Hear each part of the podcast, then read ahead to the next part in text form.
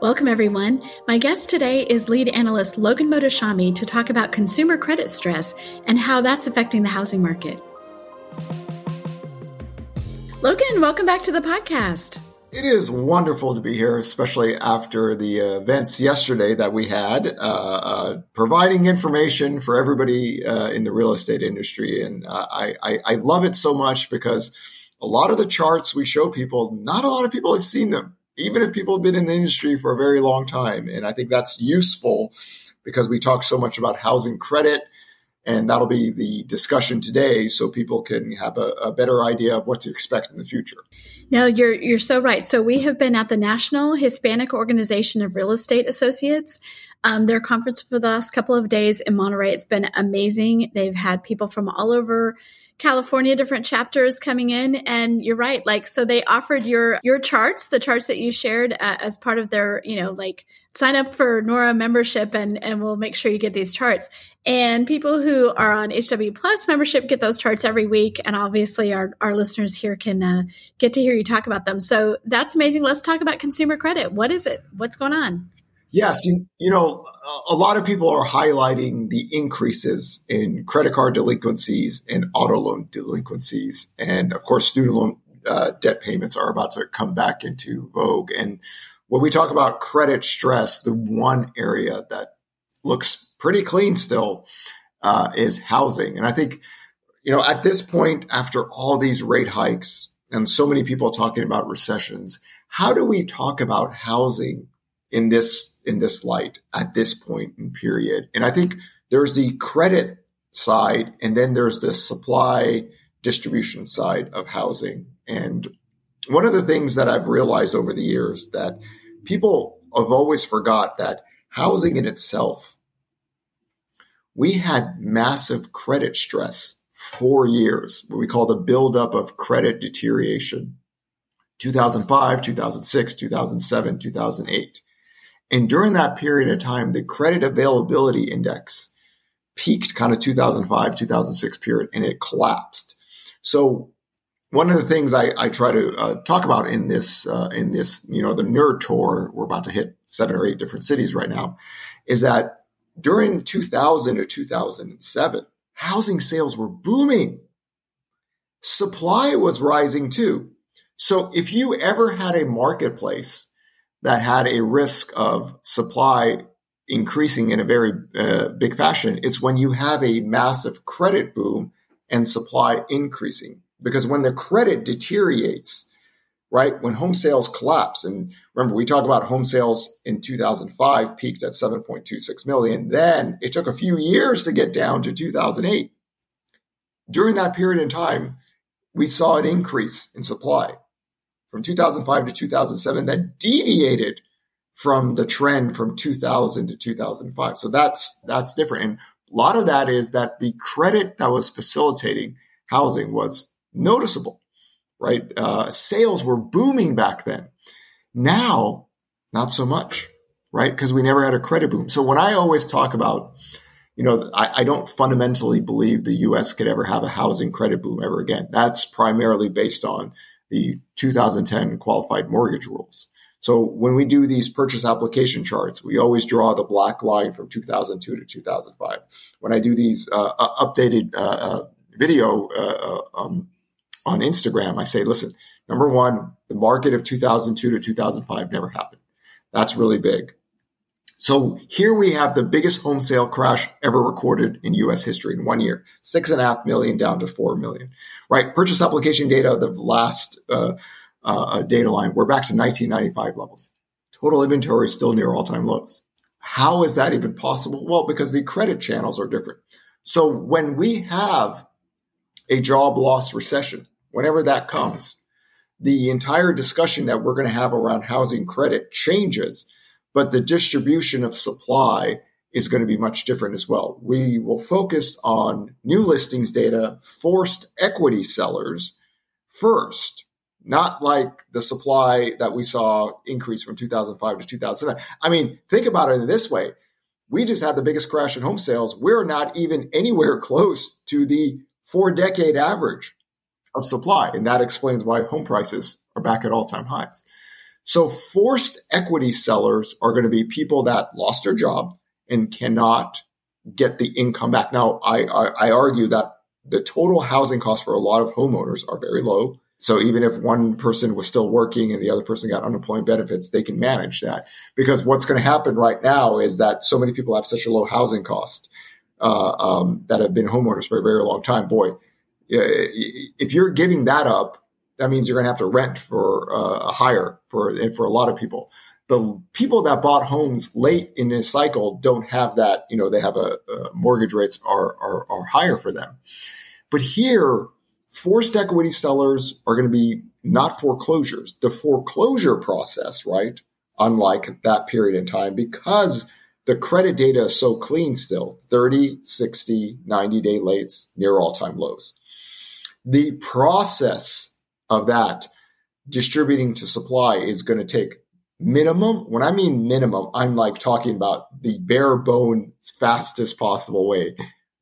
Nine to 12 months 30 day late, 60 day late, 90 day late, NOD filing, right? The foreclosure process, it goes there. So jobless claims yesterday, we saw this. We're recording this on Friday. Multi month low right now. So the labor market isn't breaking. It's getting less firm. So you need to see uh, jobless claims increase. And then you have to correlate it to the new listings data. And then the new listings data, then we have to work with purchase application data. There's a forward looking housing economic model that has worked for many years. You just have to know where to look. So the credit cycle is so different. I mean, let alone 42% of homes don't even have a mortgage. That the supply coming from this is going to be in two phases forced equity sellers and then the foreclosure supply, which would be 12 to 18 months from whenever the first recession. And let me tell you, a lot of things can happen in that 12 to 18 months uh, uh, during that process. I think that's a great point because we think about um, we saw how long it took, especially in judicial states. The foreclosure process can be years and years. I mean, and in that time, you might have interest rates drop so that people can refinance. You might have you know more people jumping in and wanting to buy that house. You might all, all sorts of things could happen. Um, and I, I haven't really thought about that before, but you know, the fact that the process itself takes a long time and we're in this very unique economic cycle, we might be somewhere different by the time some of that stuff comes to, to fruition. This is why, you know, when we did that housing bubble live debate, that's available for everyone. If they go to HousingWire uh, website, they can, they can see it live.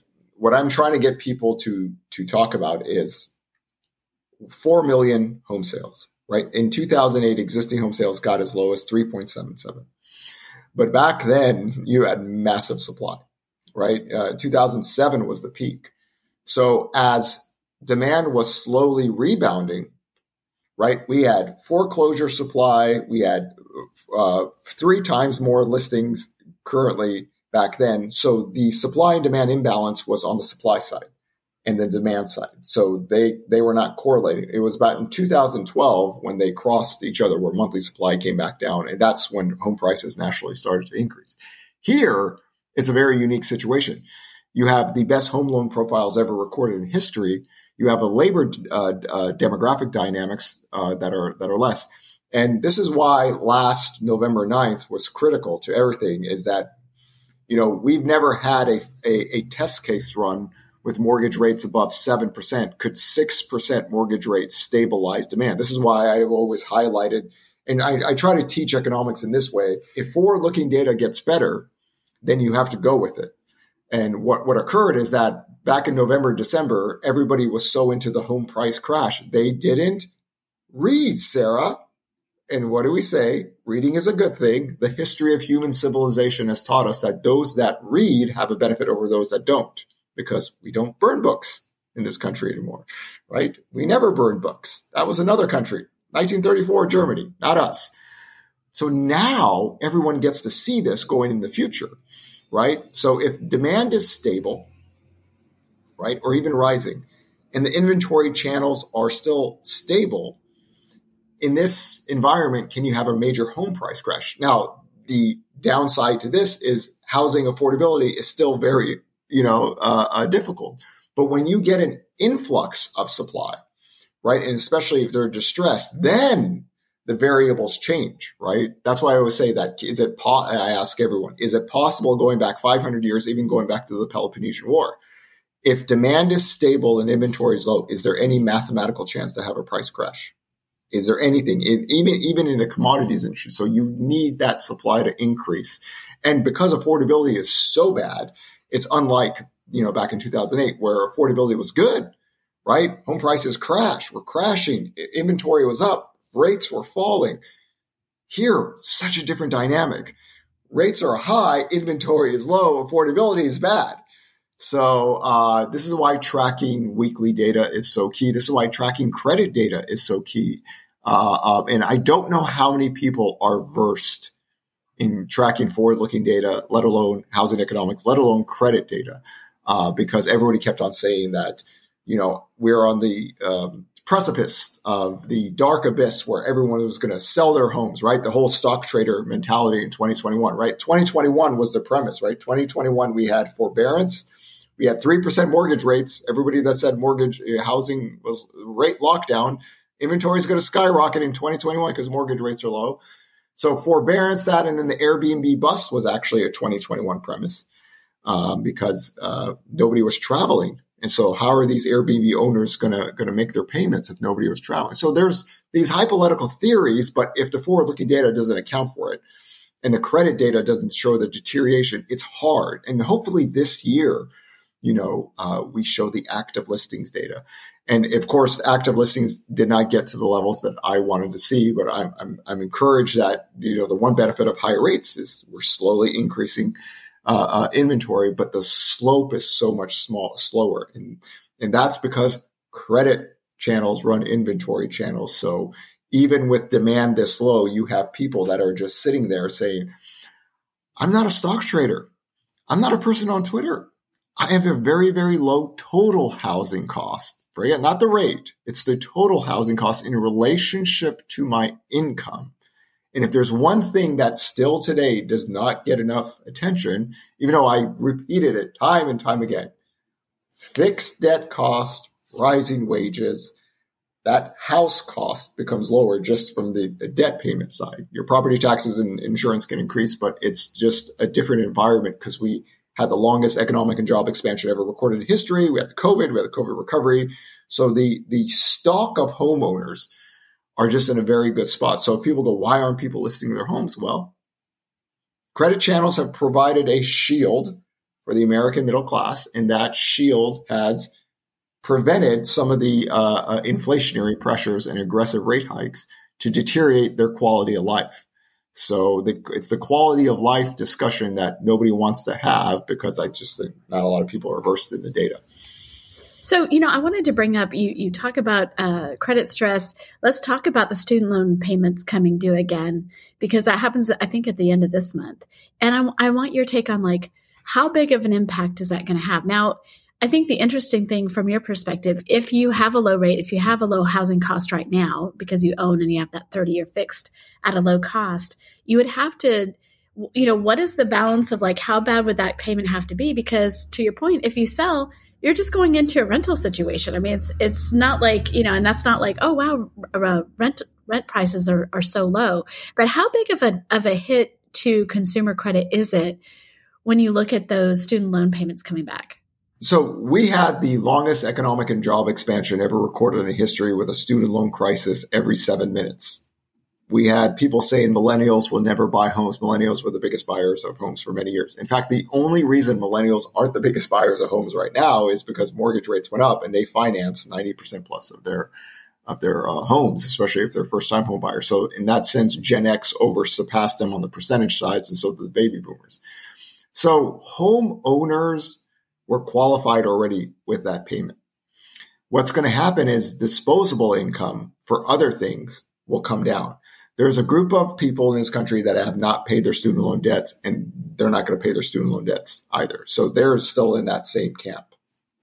And then I think the homeowners in themselves, their disposable income becomes less because they have to reaccelerate that payment. Like if you asked me how to fight inflation, the first thing I would tell you, you'd have to the fastest way to do it is either you put the student loan payments into the system so you draw income out of the economy or you raise social security taxes on wage earners to eh, to get less income into the system. That's that's the way to really defeat inflation. You know, if you do it with rate hikes, you know, in this environment, it's not maybe the most efficient way, but we see the growth rate of inflation falling down already without a job loss recession. Um, so uh, I, I think on the economic side, it's more of an issue, but on the homeowner side, they've been do, they've been living that before COVID right? So wages go up, cash flow gets better. They can handle that uh, uh, better than a renter. I think a renter that never were paying that uh, student loan that is not going to pay, and they're still in that tough spot where rental inflation, housing inflation goes up for them. Their wages really don't compensate. Then they have now payment rent, so it, it makes it harder for them. Uh, but people have to qualify for their uh, student loan debt payments. They're assuming that are going to come back online. Uh, but I think to, to the economy, you're taking less income out. It's not like we are, people are paying their student loan debts, the $50 billion or whatever the government gets, they're not distributing that to the economy to make a difference, right? So, uh, uh, on the economic side, I think it's a, it's a legit hit to the economy. On the homeowner side, uh, they can manage it better. On renters, though, I think it's good. That's where the stress is. Where where we're going to see the stress in credit card delinquencies, auto loans are renters, especially if gas prices go higher, especially sectors of the economy that are still uh, shedding jobs. There's where you're going to see the stress. And then, assuming the job loss re- uh, recession happens, the Fed is kind of going to be old and slow and not really cutting fast enough or anything like that. There's where you can build up even more credit stress. But as of right now, like I always show at these uh, events, foreclosures and bankruptcies on the consumer side are near all time lows. They're naturally going to increase back to pre COVID trends, but it would take at least three to four years to build up to anything that we saw in 2008. So that, that that's, I mean, 2027, 2028, something to that nature. But I, I, I talk about how the 2005 bankruptcy reform laws and the 2010 QM laws are today still the unsung heroes of the U.S. economy that nobody wants to give attention to because I don't think people even understand what they. I mean, there's some people that don't even know what I'm saying by when I say uh, 2010 QM laws, qualified mortgage, or even to 2005 uh, um, foreclosure. I mean, um, the bank, the BK reform laws. It's harder to file for bankruptcy, so people are like, okay, and the spending the amount of credit that's been able to uh, uh, get into the economy is much less than what it was. So this is why the last 13 years, the credit data looks so much different than what it was from, let's say, 1996 to 2005, even 2005 to 2010. Uh, the the construct, the the stock of homeowners are in so much better position because they were given the ability to have a house with a fixed debt payments as their wages rise. So their mortgage payment as a percentage of disposable income are still near all time lows. Uh, uh, even their household liability debt payments are still near all time lows. So different backdrop, different mindset, but we can run new credit channels, new economic cycles. Remember, I'm an economic cycle person first, housing second. So when it happens, we will adjust claims to credit data, to housing data, to new listings data, because that's how forward looking models work. Right? Everybody had a hypothetical theory in 2020, 2021, 2022, 2023. What, Sarah, have we seen in the data during that period of time is that new listings data has been trending at all time lows. When we see credit stress, it will be so apparent in the new listings data. You will see straight vertical, right? Because people go, okay, I gotta sell, right? There's nothing I can do you know, so uh, not there yet. But when it happens, we believe we'll be the first and we'll be the best in terms of guiding people in this environment. That's why we did the foreclosure fanatics uh, um, podcast in uh, in March, where I'm already finally seeing that the housing price crash people are throwing in the towel and finally saying, okay, we need a job loss recession. We need Americans to lose. This is how sick these people are now.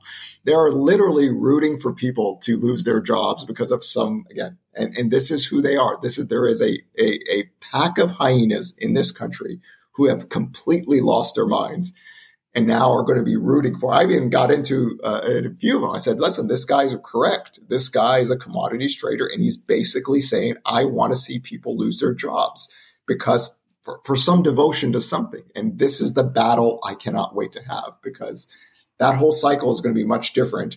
And we're going to teach people how to read credit cycles and housing cycles during a recession. And that's, that's going to be exciting in the sense that people are going to gain that knowledge and they're going to read and they're going to learn and then they don't have to be manipulated by these people anymore. And uh, forward-looking data is key to this, and forward-looking credit data is just as critical with the forward-looking uh, inventory data. And everything revolves around the 10-year yield, mortgage rates, inventory channels, purchase application data. We put it all together. It's a nice equilibrium, an enchilada of data, and push it forward on everyone.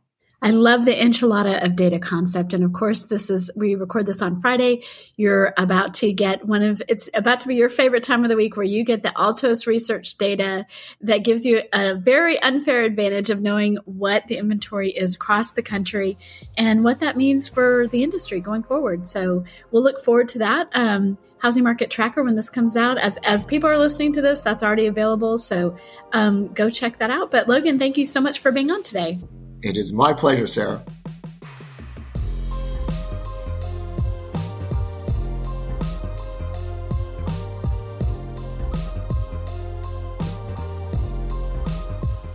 Thanks for listening to HousingWire Daily. If you haven't already, we'd love for you to take a minute to rate the show and leave a comment. And make sure to tune in tomorrow for more news and insight.